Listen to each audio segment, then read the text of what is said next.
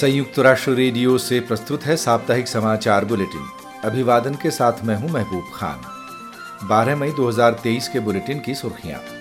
अफ़गानिस्तान में क्रूर दैहिक दंड हैं अंतर्राष्ट्रीय कानून के खिलाफ तत्काल रोक की पुकार।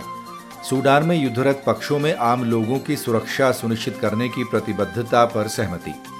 इसराइली हवाई हमलों में अनेक फिलिस्तीनियों की मौत की निंदा, क्षेत्र में बढ़ते संघर्ष पर गहरी चिंता भी।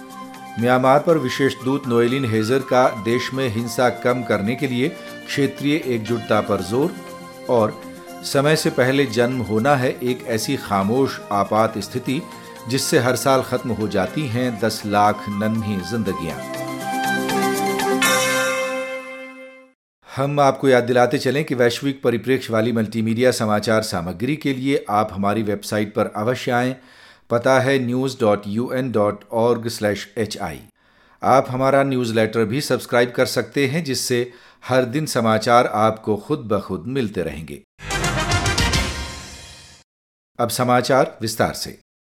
संयुक्त राष्ट्र के स्वतंत्र मानवाधिकार विशेषज्ञों के एक समूह ने गुरुवार को कहा है कि अफ़गानिस्तान में दंड के क्रूर व गरिमाहीन तरीके और मृत्युदंड का प्रयोग व निष्पक्ष मुकदमों की गारंटियों का अभाव सब मिलकर अंतर्राष्ट्रीय कानून का उल्लंघन करते हैं और उन्हें तत्काल रोका जाना होगा।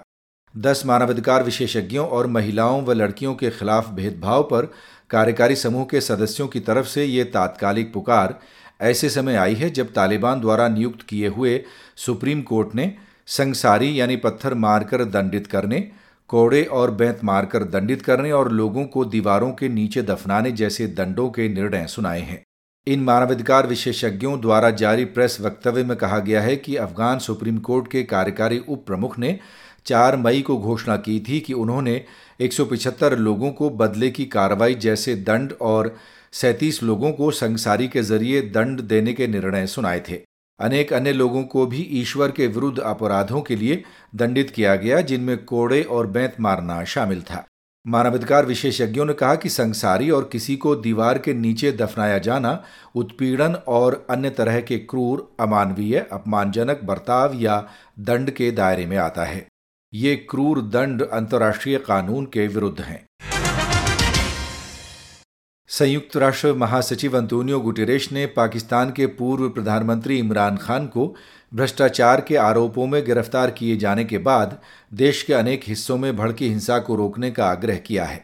संयुक्त राष्ट्र महासचिव के प्रवक्ता की ओर से बुधवार को जारी वक्तव्य के अनुसार यूएन प्रमुख ने पाकिस्तान में जारी विरोध प्रदर्शनों का संज्ञान लिया है और सभी पक्षों से हिंसा से बचने की अपील की है। महासचिव ने लोगों के शांतिपूर्ण ढंग से एकत्र होने के अधिकार का सम्मान किए जाने की आवश्यकता को रेखांकित भी किया है। यूएन प्रमुख ने देश की प्रशासनिक एजेंसियों से आग्रह किया कि पूर्व प्रधानमंत्री के विरुद्ध लगाए गए आरोपों और सुनवाई के दौरान न्यायिक प्रक्रिया व कानून के राज का सम्मान किया जाना होगा। सूडान में युद्धरत पक्षों ने आम नागरिकों की रक्षा सुनिश्चित करने की प्रतिबद्धता व्यक्त की है। सूडान में संयुक्त राष्ट्र के शीर्ष अधिकारी ने इस घोषणा को सही दिशा में उठाया गया एक पहला महत्वपूर्ण कदम करार दिया है। देश में परस्पर विरोधी सैन्य गुटों में टकराव के बीच हालात नाजुक हैं और भुखमरी की स्थिति रिकॉर्ड स्तर पर पहुँचने की आशंका बढ़ रही है। कुछ और जानकारी के साथ सचिन गौड़। सूडान में संयुक्त राष्ट्र के विशेष प्रतिनिधि और यूएन मिशन के प्रमुख वोल्कर पर्ट्स ने बताया कि युद्धरत पक्षों ने अंतर्राष्ट्रीय मानव कल्याण और मानवाधिकार कानूनों का सम्मान करने पर सहमति जताई है। साथ ही अस्पतालों और स्वास्थ्य केंद्रों से सैनिकों को वापस बुलाने की भी बात कही गई है। वोल्कर पर्थ ने शुक्रवार को पोर्ट सूडान शहर से जिनीवा में पत्रकारों को जूम लिंक के ज़रिए इस आशय की जानकारी दी। And of course, the aim is to have a ceasefire which is also mutually agreed, which I hope would give more stability and more respect to a ceasefire than when it is only based on unilateral declarations. विशेष प्रतिनिधि Volker Perth कह रहे थे कि उनका उद्देश्य आपसी सहमति से संघर्ष विराम पर पहुँचना है जो कि एक तरफा घोषणाओं पर आधारित संघर्ष विराम की तुलना में उसे अधिक सम्मान व स्थिरता प्रदान करेगा यूएन मिशन के प्रमुख ने भरोसा जताया कि अगले कुछ दिनों में सऊदी अरब और अमेरिका के मध्यस्थकारों के तत्वाधान में जेद्दा शहर में हो रही इस चर्चा के ज़रिए ऐसी किसी सहमति पर पहुँचा जा सकेगा। सूडान में नागरिक शासन के मुद्दे पर मतभेदों की वजह से 15 अप्रैल को सूडान के सशस्त्र बलों और अर्धसैनिक बलों के बीच लड़ाई शुरू हुई। हिंसक झड़पों में अब तक सैकड़ों लोगों की मौत हो चुकी है, हज़ारों अन्य घायल हुए हैं। सूडान से जान बचाकर अन्य देशों में शरण लेने वाले लोगों की संख्या दो लाख के आंकड़े को पार कर गई है।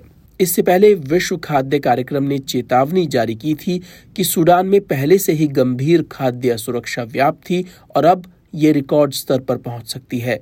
इससे देश में लगभग एक करोड़ नब्बे लाख लोग, यानी 40 फ़ीसदी आबादी प्रभावित होने की आशंका है।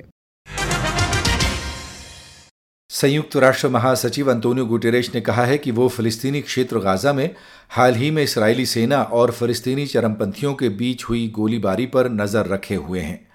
उन्होंने इलाके में संघर्ष में वृद्धि होने से अधिक लोगों की जान जाने की आशंका व्यक्त की है।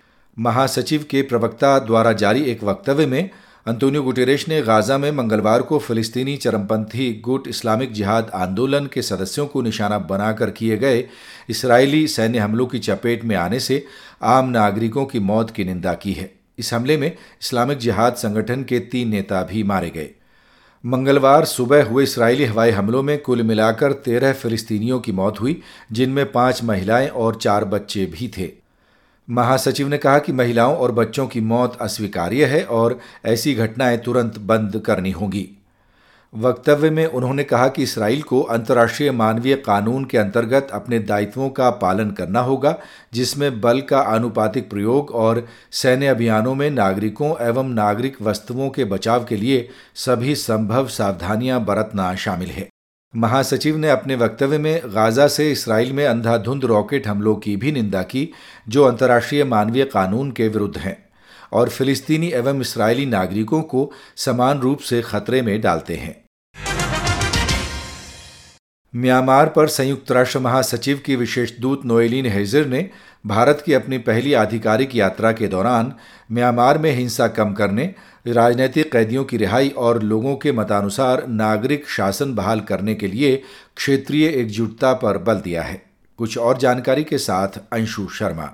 म्यांमार पर विशेष दूत नोएलिन हेजर ने ज़ोर देते हुए कहा कि लोगों की इच्छा व जरूरतों को ध्यान में रखते हुए देश के नेतृत्व वाले समाधानों का समर्थन करने वाला एक एकीकृत क्षेत्रीय दृष्टिकोण ज़मीन पर ठोस प्रगति कर सकता है, पीड़ितों की पीड़ा तत्काल दूर कर सकता है और एशिया के बीचों बीच हो रही इस तबाही को रोक सकता है। नोएलिन हेजर ने संयुक्त राष्ट्र की विशेष दूत के रूप में भारत की दो दिवसीय यात्रा के दौरान देश के विदेश मंत्री सुब्रमण्यम जयशंकर और बांग्लादेश म्यांमार की संयुक्त सचिव स्मिता पंत समेत कई अधिकारियों से मुलाकात की। उन्होंने कहा कि भारत पड़ोसी देश होने के नाते म्यांमार की स्थिति से विशेष रूप से प्रभावित हुआ है।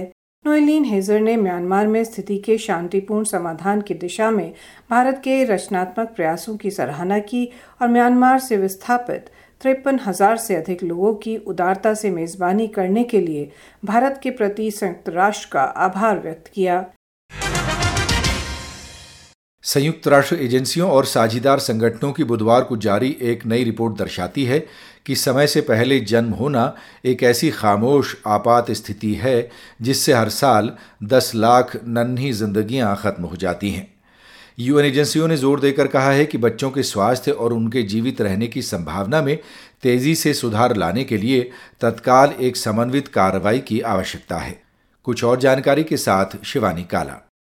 Born too soon decade of action on preterm birth शीर्षक वाली इस रिपोर्ट के मुताबिक, वर्ष 2020 में लगभग एक करोड़ चौंतीस लाख शिशु समय से पहले पैदा हुए, जिनमें से करीब 10 लाख शिशुओं की मौत समय से पहले जन्म होने के कारण उपजी जटिलताओं की वजह से हो गई। ये रिपोर्ट यूनिसेफ, डब्ल्यूएचओ और मातृत्व नवजात शिशु और बाल स्वास्थ्य के लिए साझेदार एजेंसी पीएमएनसीएच सहित विभिन्न संगठनों ने मिलकर तैयार की है। इन एजेंसियों का कहना है कि मातृत्व और शिशु स्वास्थ्य के साथ साथ मृत जन्म की रोकथाम के प्रयासों में प्रगति थम रही है। सरकारों, दानदाताओं, निजी क्षेत्र, नागरिक समाज माता पिता और स्वास्थ्य कर्मियों के साथ साझेदारी में प्रयास के ज़रिए इस खामोश, आपात स्थिति के बारे में लोगों को सचेत किया जा सकता है। रिपोर्ट दर्शाती है कि समय से पहले जन्म होना बाल मौतों का एक प्रमुख कारण है।